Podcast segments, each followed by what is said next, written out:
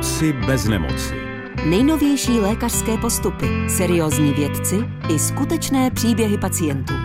Moci bez nemoci se Šárkou Volemanovou. Dobrý den. I dnes vítejte u pořadu, ve kterém budeme společně hledat naději na kvalitní život. Budeme se věnovat unikátní operaci, která se podařila plastickým chirurgům v čele s profesorem Andrejem Sukopem z fakultní nemocnice Královské Vinohrady. Zachránili obličej ženě, které vrtačka skalpovala hlavu. Tato unikátní operace trvala 9 hodin. Je to paní Petra, která dnes bude vyprávět příběh svojí naděje na život. A s ní do studia přijde i manžel Martin. Poslouchejte s námi. Moci bez nemoci.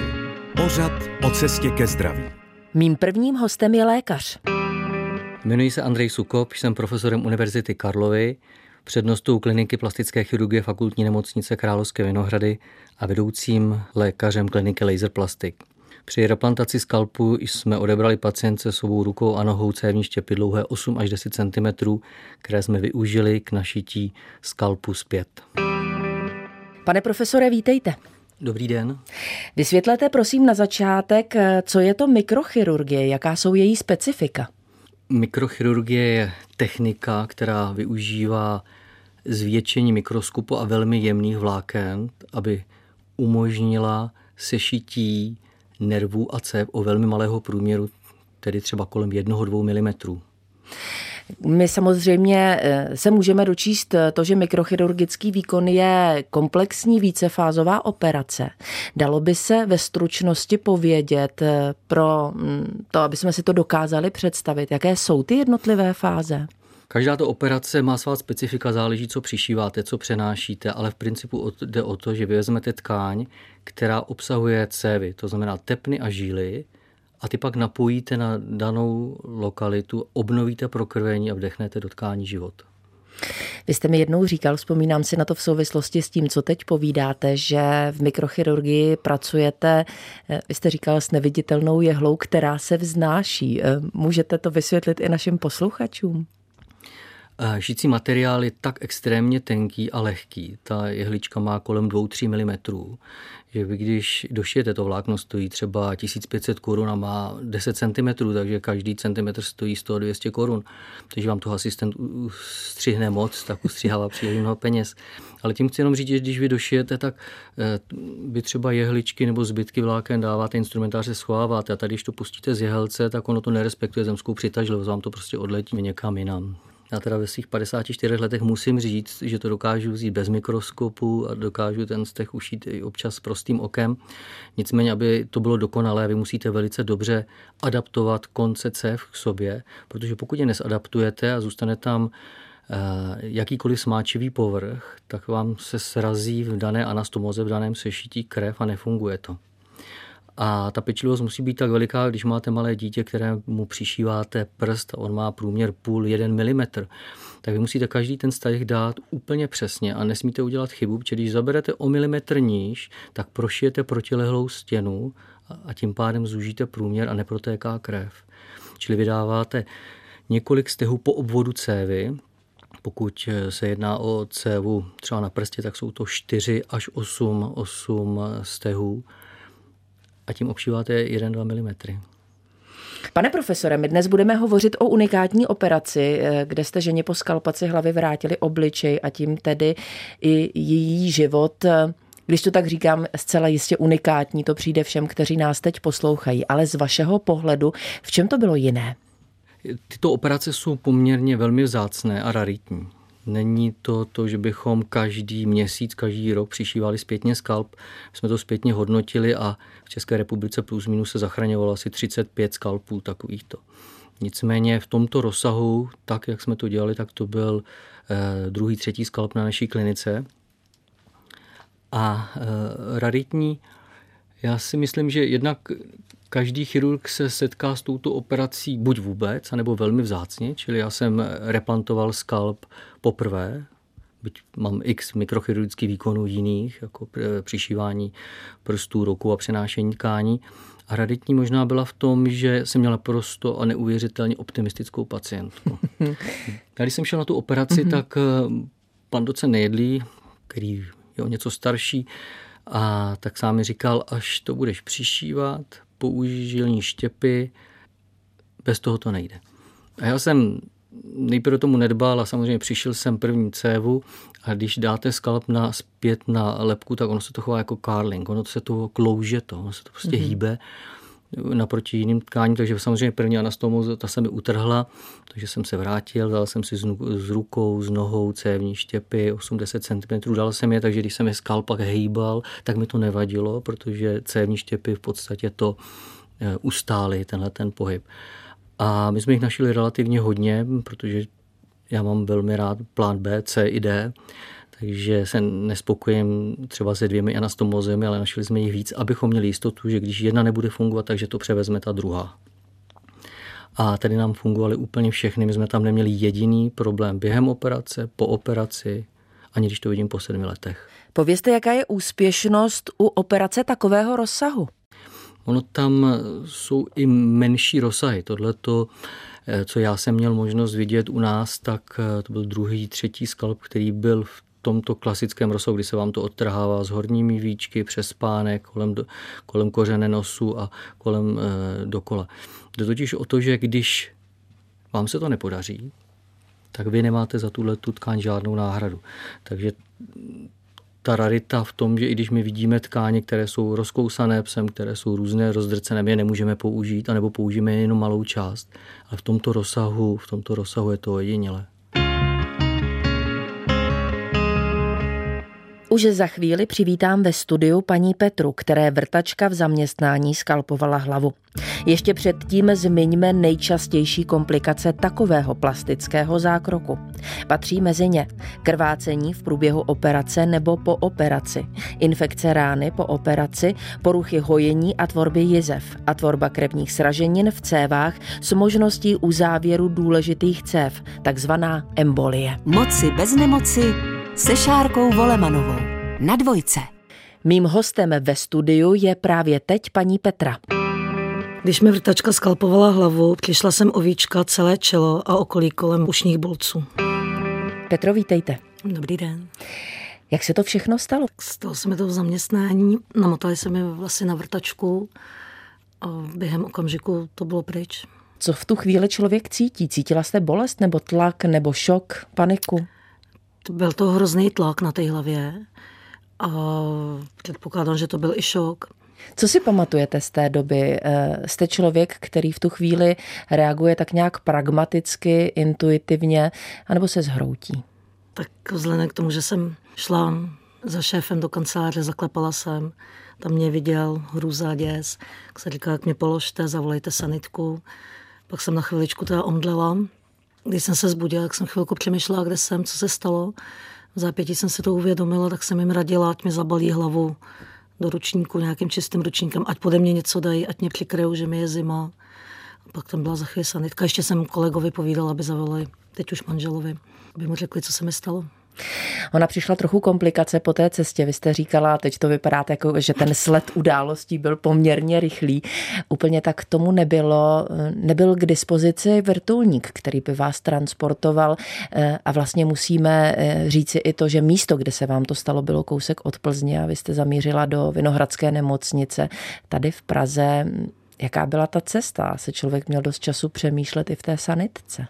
Tak já jsem nějak se snažila nad tím nepřemýšlet vůbec. Já jsem věřila, že jako mi tu hlavu spraví, zlomenou ruku, nohu taky dokážou spravit, proč by nedokázali tohle, že jo.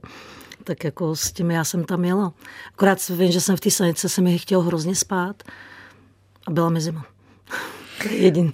Pane profesore, vzpomínáte vy na ten moment, kdy jste se dozvěděl, že Petra eh, po tomto zranění k vám jede? Do jaké míry vlastně vy máte dostatek těch informací, jak velké to zranění je a jak vypadá ta příprava týmu? Chvíli, když vám zavolá záchranná služba, že vezou takovýto úraz, tak ono to už je tak sehraný tým, kdy vydáte jenom povel na jednotku intenzivní péče, na, na sály anesteziologům, že se očekává úraz, který může být na sál a nemusí být na sál. Protože kolikrát máte, máte úrazy, které jsou inzerovány, že k tomu budou a nakonec přijdou tkáně, které jsou naprosto nevhodné k takovému typu ošetření. Čili my jsme jenom zaktivovali to, co jsme zvyklí vlastně každý den prakticky skoro dělat, protože jsme národ kutilů. A pak přijela naše pacientka a tak, jak demonstruje svůj postoj pozitivní k tomu, že to všechno dobře dopadne, tak ten ji neopustil po celou tu dobu. Takže jak před operací, tak po operaci nám samozřejmě sdělila, že to bude všechno v pořádku, že se nám to povede. Vás uklidnila ve své podstatě. Stejně jako svého vedoucího. Petro, vzpomínáte na to setkání s panem eh, profesorem Sukopem, když jste přijela do fakultní nemocnice Královské Vinohrady? Bylo to přesto všechno a vy teď mluvíte o tom pozitivním přístupu úlevné, že jste si najednou říkala tak a jsem v nemocnici, jsou tady lékaři, něco se začne dít, zkrátka se to spraví? No já už jsem si toužebně přála, aby už se začalo něco dít. Mm-hmm. Tak už jsem byla ráda, že opravdu v té nemocnici jsem, protože ten tlak na té hlavě byl hrozný teda. Tak už jsem chtěla tuhle úlevu mít za sebou, ale jinak jako ono to nebylo fakt jenom hrozný tlak to byl. Mm-hmm. Tak jsem byla ráda a hlavně jsem byla ráda, že se vyspím. Měla jste potřebu se podívat do zrcadla, jak to vypadá před tou operací? No to ani ne, před operací ne. Proč? Spíš až potom. Mě to nějak, hlavně jako já jsem neviděla, jak jsem měla spadlý ty víčka, jak jsem neměla ty horní víčka, měla jsem jenom spodní, tak jsem jako i blbě viděla, tak jsem nějak na to, aspoň si to nepamatuju, že bych měla nějakou potřebu se podívat. Jak velký je tým na takovou rozsáhlou operaci? Vy potřebujete anesteziologa se sestrou, protože toto je operace, která se provádí v celkové anestezii. Potřebujete mít instrumentářku s další oběhací sestrou a asistenta plus třeba plus sanitáře, takže jenom ten chirurgický tým obnáší nějakých pět lidí z anesteziologie dva, takže to je sedm lidí v tom začátku jenom na sále. Ale mezi tím je celá ta, celý ten tým, kdy přijede sanitka na úrazový sále, příjmovou ambulanci, kde se o to postarají jiné sestry, vybaví se veškerá dokumentace, zaváže se. Ten tlak mimo jiné byl i tím obvazem, který na tu hlavu byl, aby, aby pacientka nekrvácela, protože vemte si, když se poraníte na hlavě, jak krvetok to je, a tady dokáže člověk jako velmi, velmi rychle ztratit velké množství krve, čili to byl jeden z těch důvodů. Takže ten důvod, který byl, je, že já jsem musel být nahoře a, a začít ten tým celý stavět a bylo jasné, že eh, skalp by se dal přišít, byť on zmačká nebo pohmožděn byl. Nicméně, pokud by se nám to podařilo, tak je to operace, která nemá současné době náhradu. My to nedokážeme, my skalp nedokážeme nahradit, nikterak. Dokážeme vyměnit část obličeje, někde dokážeme přenést, zakrýt defekt, ale vlastně nedokážeme nahradit. Mm-hmm. Petro, my jsme si možná neřekli eh, to, co se dělo s tím skalpem. Vy jste říkala, že vám vrtačka skalpovala obličej. Znamená to tedy, že vám zamotala vlasy? Mm-hmm. A co bylo s tím skalpem? Ten odlítnul někam, mě do neznáma. Někde podílně ho kolegové potom hledali za záchranářema. Mm-hmm. Čili ho našli mm-hmm. a? Dali do pytlíku, zaledovali do sanitky a odjel se mnou do, na Vinohrady. Mm-hmm. Pane profesore, z vašeho pohledu, eh, protože to poškození bylo veliké, co všechno se vlastně z té hlavy odtrhlo? Co všechno jste museli, laicky řečeno, opravit? Když se podíváte na člověka, tak eh, vlastně obličej je v pořádku, nicméně ta tržná linie je od kořene nosu, bere to horní víčka, jde to přes spánky, bere to část, někdy to utrhne i uši, nebo to vezme část boltců a potom to jde po té vlasové hranici mezi krkem a, a vlasy a takhle to objede celou tu hlavu. To se celé odtrhne a tím důvodem, proč my jsme se třeba neviděli tolik před operací, bylo to, že já už jsem dostal váš skalp a já jsem potřeboval vědět, jestli to půjde nebo nepůjde.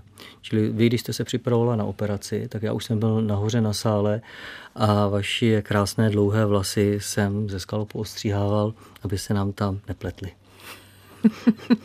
Podle čeho eh, jste vlastně posuzovali, jestli to půjde nebo ne? Co byla ta kritéria? Díváte se, jakou kvalitu má tkáň, jestli je příliš zmožděná. A zároveň pod tím mikroskopem se podíváte na místa, kudy vchází základní cévní svazky. Tak jako máte na spánku, když vám buší srdce, nebo respektive buší tepny cévy, tak to jsou místa, kde jsou hlavní cévy, které napájejí napájejí kštici, takže jsme se podívali, viděli jsme, našli jsme tepnu, našli jsme žílu na druhé straně také, pak jsme našli i v zadní části nějakou žílu, což je velmi důležité a to rozhodlo, že jsme do toho šli. Věděl jste už tehdy, nebo ta pravděpodobnost byla poměrně vysoká, eh, že ten skalp, když ho přiděláte zpátky na hlavu, bude funkční, že zase Petře porostou vlasy. Dneska už má zase svoje krásné dlouhé vlasy zpátky. Nebo kdy jste si řekl sám za sebe, eh, asi ano, vyjde to? Já, vzhledem k tomu, jak kolik toho operu, kolik toho vidím, tak já jsem ke svým pacientům i k operacím byl pokorný, protože vy se můžete postavit na hlavu a příroda a, a může se stát cokoliv dalšího a nemusí všechno fungovat. Nicméně, když jsem tam cévy viděl a šel jsem do toho, já do žádné operace nejdu, že bych do toho nedal všechno a že by to nešlo. Jsem do toho šel a věděl jsem, že to přišijem. Jak to pak bude fungovat dál, to je další věc, ale vím, že my jsme udělali maximum, co jde. Vůbec jsem o tom nepochyboval, vůbec. Úplně vynecháte to v té hlavě, všechno odložíte, všechny starosti. Jestli máte hlad, jestli máte nějakou schůzku, že jste měl něco odevzat, udělat, to všechno položíte, odhodíte za sebe a v tu chvíli neexistuje nic dalšího. Úplně. Vymažete svět kolem sebe.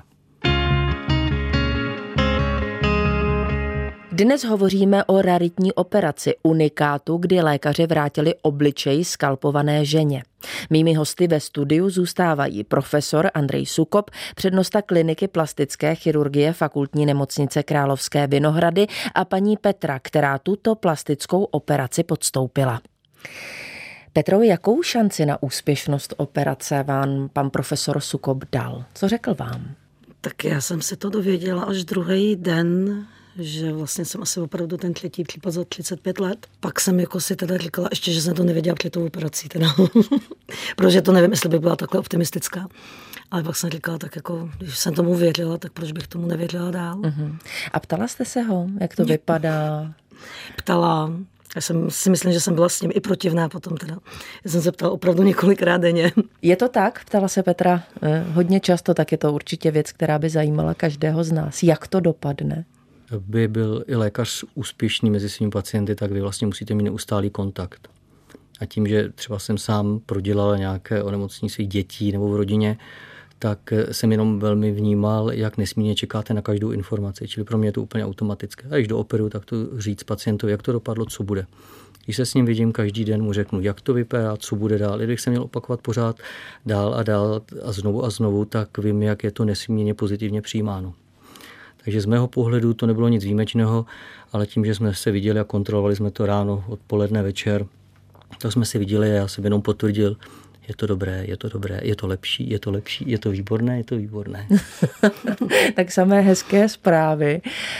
Jak pro vás byl důležitý ten kontakt s panem profesorem, ten vztah, který určitě jste mezi sebou navázali během toho, co jste se potkávali?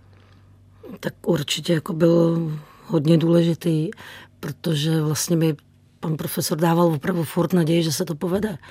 Ani jednou prostě, jo, jednou vlastně pan doktor říkal, nevím, na, to bylo hned na začátku, uvidíme za tři dny, jestli se to začne nějak zlepšovat nebo ne, jestli to začne růst. Ale vždycky jako jsem tak jako koukala, jestli už pan profesor jde, aby jsme si mohli popovídat. Mm-hmm. Kdy jste se brala odvahu na to poprosit o zrcátko a podívat se? Já nevím, jestli to bylo druhý den nebo dva dny potom.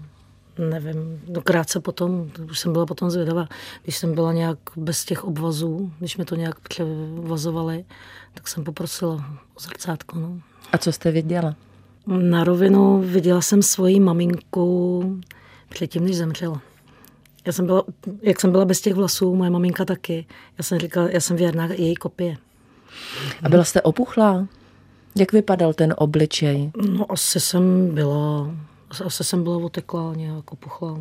Trošku oteklá byla, ku podivu nebylo toho tolik. Uh-huh. A to, co bylo krásné, jak ty dny šly a došlo k prokrvení a hojení, tak vlastně tím, že do toho pustíte krev, tak ty vlastně normálně fungují a žijou, respektive celý ten skalp. Či už po těch třech, čtyřech dnech, to, co my jsme oholili, tak jsem objevoval takový drobný ježeček a z takového toho vojáka se nám zvolna zase začala vyrýsovávat krásná žena. Petro, jak jste se cítila psychicky? Tak rozhodně mi hrozně chyběla rodina a děti. Partner. To jsem rozdechávala hodně špatně, že jsem od nich takhle daleko. Protože už vlastně, když byla záchranka u nás, tak jsem se s nima hádala, že chci do Plzně, že nechci do Prahy kvůli dětem. Hodně jsem se hádala. Ale jinak jsem si to víceméně užívala. Já jsem mohla odpočívat. Já jsem tam přečetla hrozně knížek. O, o mě se tak krásně všichni starali. Kdy, jako když pomenu tu rodinu, tak jako to bylo Mě, mě, mě nic nebolelo, já jsem se to tam opravdu užívala. Mm-hmm. Kdo vám byl největší oporou? Tak zase na druhou stranu neříkejte, že žena nepřemýšlí o tom, jak bude vypadat. Dlouhé vlasy jsou pryč, jestli to všechno dobře dopadne, jak budou vypadat víčka, uši, čelo. Mně to nikdy nějak toto nenapadlo. I kamarádky říkali, abych se z toho sesypala. Já říkám, teď jsou to jenom vlasy, ale v životě jsou jiné důležité věci. A já jsem říkala, i kdyby to, ne, kdyby to jako opravdu nevyšlo, tak se říkala, tak si pořídím paruky, několik paruk. A doma ten chlap bude mít každou chvilku jinou ženskou.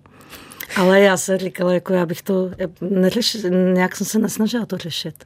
Měl jste pravdu, pane profesore, s tím pozitivním přístupem za každou cenu. To si myslím, že to bylo 50 na 50, já jsem to jenom sešil a pacientka se uzdravila. Kdo byl vaší největší oporou? Tak jako rozhodně pan doktor Sukop. Mm-hmm. Rozhodně. Rodina, známí, všichni. Kolektiv na Jibce, v nemocnici. To naše povídání tady teď eh, poslouchá jeden muž, eh, kterého jste zmínila v rámci té rodiny a to je dneska už váš manžel Martin. Vítejte ve studiu i vy, Martine. Dobrý den. Povězte a vrátím i vás na ten začátek, kdy a jak jste se dozvěděl o tom, že je Petra zraněná. Zavolal mi z práce, že se jí namotali vlasy na vrtačku. Vzpomínáte na ten pocit, jaký jste měl? Měl jste o ní strach? No, strach no, samozřejmě. Za jak dlouho jste byl za ní v nemocnici? Hned Kdy jste tam jel? Hned druhý den jsem tam přijel. A jak vypadala? Co jste jí řekl? Jak jste se cítil vy? Měl jsem strach z toho prvního pohledu, no.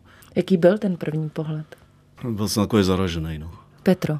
No já jsem byla šťastná, že je vidím. Přijel tam manžel i s dcerou, tak jsem byla šťastná, že tam ty blízký lidi mám. Co jste si řekli, vzpomínáte, ať už jeden nebo druhý? Ahoj. já mám dojem, já že vůbec, jsme... já už si to nepamatuju, takhle, že jako co jsme si přesně řekli. Já mám dojem, že chvilku bylo ticho. Pane profesore, co by se stalo, kdyby se ten skalp nechytil? Kdyby to prostě takhle dobře nedopadlo? Celý ten defekt by skončil tak, a není to ojedinělé, těch úrazů v hlavě poměrně hodně, ale replantací není tolik, zpětné přišití. A my to potom z 90% nahrazujeme kožními štěpy. Čili se vezmou kožní štěpy nejčastěji ze stehna, dají se do takového speciálního strojku, který ho namešuje, on ho nařeže do takové síťky, takže je to plastické, velké a přihojí se to velmi dobře, protože skalmová lepka je velmi dobře prokrvena. Ale vy máte v podstatě velmi zdeformovaného zohyzděného člověka, protože tam nejsou žádné vlasy, není tam žádné obočí, je to stažené, není to zhledné. A druhá věc je taková, že to všechno schováte parukou, ale neschováte už třeba čelo. Máte problém s horními víčky, které nahrazujete, tam už je ta tkáň neohebná, už nemá, nemá takovou funkci. Čili rozhodně po té estetické stránce je to nenahraditelné. Dokážeme to zakrýt, dokážeme pacienta zahojit, ale po estetické stránce nemáme kde si vlasy na člověku vzít. Mým hostem ve studiu zůstává profesor Andrej Sukop, přednosta kliniky plastické chirurgie fakultní nemocnice Královské Vinohrady a plastický chirurg kliniky Laser Plastik a paní Petra, které vrtačka skalpovala hlavu. Petro, který okamžik byl pro vás nejhorší? Když za mnou přijel partner i s dětmi, se všema dětma. Proč? I s tím nejmladším. Protože tomu nejmladšímu tenkrát bylo 4,5 roku a ten mě nepoznal. A ptal se mě, kdo jsem. To byl pro mě nejtěžší okamžik teda. Protože mi znal jenom s dlouhýma vlasama. Teď jsem byla bez vlasů, o zafáčovanou hlavu. Ten malý, kterýho, ze kterým jsem byla pořád, tak najednou ke mně nechtěl jít. To bylo hodně těžké. Obrečela jsem to potom. No. Pane profesore, jak dlouho se všechno hojilo? Po dvou týdnech jsme vytahovali stehy a díky tomu, že na obliči, na hlavě je všechno velmi dobře prokrvené, tak se to hojí úplně jiným způsobem, než třeba někde na dolních končetinách. A my už vlastně po tom týdnu, po deseti dnech jsme viděli růst vlasů. To už byl neklamná známka to, že vlasové cibulky fungují. A protože se jednalo o raditní operaci, tak myslím, že jste u nás byla kolem měsíce asi. Tři týdny. Tři týdny, no, ani ne, ani ne měsíc. A zbytek jsme mohli zvládnout ambulantně. Čili po těch třech týdnech už ta tkáň byla tak prohojená, že jsme si to mohli dovolit už sledovat ambulantně. Po těch třech týdnech, zase vás k tomu budu nutit, jste řekl, že už je všechno v pořádku? té chvíli už jsem si dovolil říct na 99%, že to bude v pořádku. Když přenášíme někde jinou tkáň, nebo když se to dělalo v minulosti, kdy třeba chyběla tkáň na obliči, tak my jsme si vzali lalok z břicha, našili jsme ho třeba na ruku, počkali jsme tři, čtyři týdny, odpojili jsme to pak jsme tu ruku našli na obliči a takhle jsme složitě přenášeli bez, tenkrát, když se nepoužívala mikrochirurgie, eh, přenos tkání někam jinam. A tam plus minus tyto laloky odpojujeme ten třetí, čtvrtý týden, kolem třetího týdne. Čili pokud takhle dobře prokrvená tkáň po třech týdnech byla zhojená, tak i kdyby cévy se zastavily, tak ta okolní tkáň, která už byla prorostlá, by dokázala zásobit skalp krví z toho okolí. Petro, kdy přišla ta úleva toho, že eh, to je vlastně dobré, že i ten pan profesor Sukop řekl, že na 99% se to všechno chytilo a prostě zase budete mít svůj obličej a svoje vlasy. Mimochodem vypadáte báječně. Vůbec bych to nepoznala. Tak já už jsem si byla jistá, ne vlastně, že jo, ale fakt potom jsem tomu opravdu věřila ten třetí, čtvrtý den, co začaly růst ty vlasy. To chmíříčko, jak to, tak to už jsem jako nezaváhala vůbec. Teda. Mm. Já ne, teda. Vrátila jste se ke své práci? Pracujete zase s vrtačkou? Pracuju celou dobu. Neuvěřitelné. Po třech měsících jsem se vrátila do práce a shodou okolností hned tu první směnu jsem na té vrtačce dělala, ano. S jakým pocitem? Hodně se mi nadávala té vrtačce. Měla jsem respekt, ale asi tak půl hodiny jenom, pak už jsem to brala úplně v pohodě. My jsme si dnes povídali, a já si to dovolím říct o zázraku, který se stal, vy jste byla jeho součástí. Chtěla byste něco říct panu profesoru Sukopovi? Tak já bych panu profesoru chtěla hrozně moc poděkovat za ten zázrak. Úplně úžasně šikovný ručičky a že mi dokázal vrátit zpátky do svého života tam, kde jsem přestala. Pane profesore. Děkuji moc. To je takový ten důvod, proč to děláte a čím je člověk starší, tím já si jenom uvědomuji, jak jsem radši doktorem. Jako ono se vám to něco zlomí kolem toho středního věku, vy všechno máte, všechno můžete a teďka vy už se můžete jenom rozdávat. A já děkuji Petře, děkuji Martinovi, který přišel dnes jako její podpora do dílu Moci bez nemoci a jsem moc ráda, že další naděje na život mohla být společně s námi. Mějte se hezky, ať se vám daří a hodně zdraví. Děkujeme. Vám posluchačům Českého rozhlasu Dvojka přeji hodně zdraví, štěstí a naděje na život.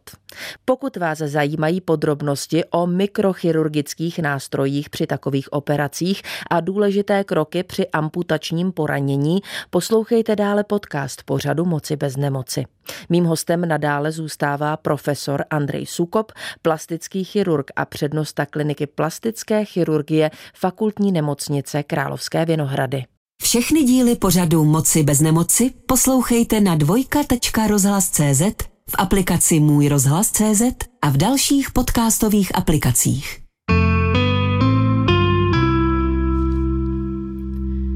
Mým hostem ve studiu profesor Andrej Sukop, přednosta kliniky plastické chirurgie Fakultní nemocnice Královské Vinohrady a plastický chirurg kliniky Laser Plastik. Pane profesore, my jsme zmínili ten unikátní mikrochirurgický zákrok. Řekl jste, co všechno bylo potřeba právě proto, aby se skalp chytil, ale možná vás ještě v tuto chvíli poprosím o důležitou věc a to jsou mikrochirurgické nástroje. S čím pracujete? Co tam patří? Tak eh, mikrochirurgické nástroje jenom už z toho výrazu mikrochirurgické znamená, že používáme je, velmi jemné, velmi jemné nástroje, velmi často z titanu pro asi nejjednodušší představení je, pokud byste měli nástroj, který používá hodinář, tak něco podobného používáme my. Mm-hmm. Můžeme nějaké názvy říct? To používáme pinzetu. Ano. Používáme jehelec, který je velice jemný, tak ten asi nebude používat eh, hodinář. Eh, velmi, velmi jemné nůžky. Většinou jsou to na konci prostě malinkaté branže s dlouhými, s dlouhými rukojetěmi, nebo třeba 14-15 cm, ale všechno je to nesmírně jemné. My jsme dnes hovořili o skalpaci hlavy, ale asi daleko obvyklejší z hlediska ošetření je amputace prstů. I tady přichází na řadu mikrochirurgie. Pokud alespoň trošku jde, tak ano. My jsme národ kutilů a v podstatě přišívání prstů my řešíme denodenně. Ten nárůst poranění eh, je docela značný už nyní. Když bylo ještě před revolucí, tak jsme měli soboty, neděle, pátky nejvíce úrazů lidi přijeli a pracovali. Po revoluci, když začaly být profesionální firmy, tak eh, nejvíc úrazů přicházelo v pondělí, úterý, když přicházeli do práce a byli to profesionálové. A teďka se nám to začíná trošku mísit, že nám zase víc a víc narůstají amatéři doma. Čili toto my řešíme opravdu každodenně. Každodenně dá se říct, že teď za poslední týden jsme měli asi další čtyři nebo pět přišívaných prstů. Mm-hmm.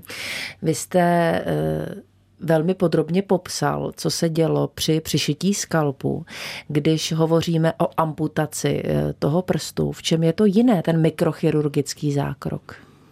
Tak e, tam je potřeba rozlišit, kde je ta tato část amputována. Pokud je to běžný prst, kde neobsahuje žádné svaly, tak máte první věc časovou určitou rezervu máte třeba možnost, říká se do 6 hodin, by se měl obnovit prokrvení, tady to zvládneme i po 10-12 hodinách, ale samozřejmě čím dřív, tím líp.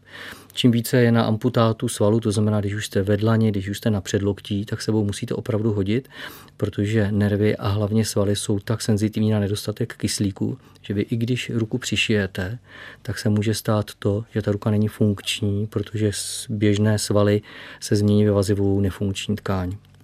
Takže to je první takový rozdíl. A jinak na rozdíl od skalpu, kde přišíváte jenom tepny a žíly, pak sešijete kůži, aby to drželo pohromadě, tak třeba prst nebo ruka to obsahuje nesmírné množství struktur, které musíte spravit. Aby se vám to nehýbalo, musíte nejprve fixovat skelet. Čili když je to prst, tak ho fixujete eh, nejčastěji takovými enerzovými dráty.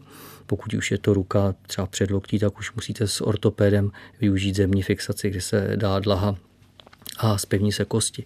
Potom jdete dál a dál, čili se šijete šlachy, které ohýbají prst, který natahují prst. V tu chvíli máte stabilní prst, jak ve skeletu, tak se šlachami.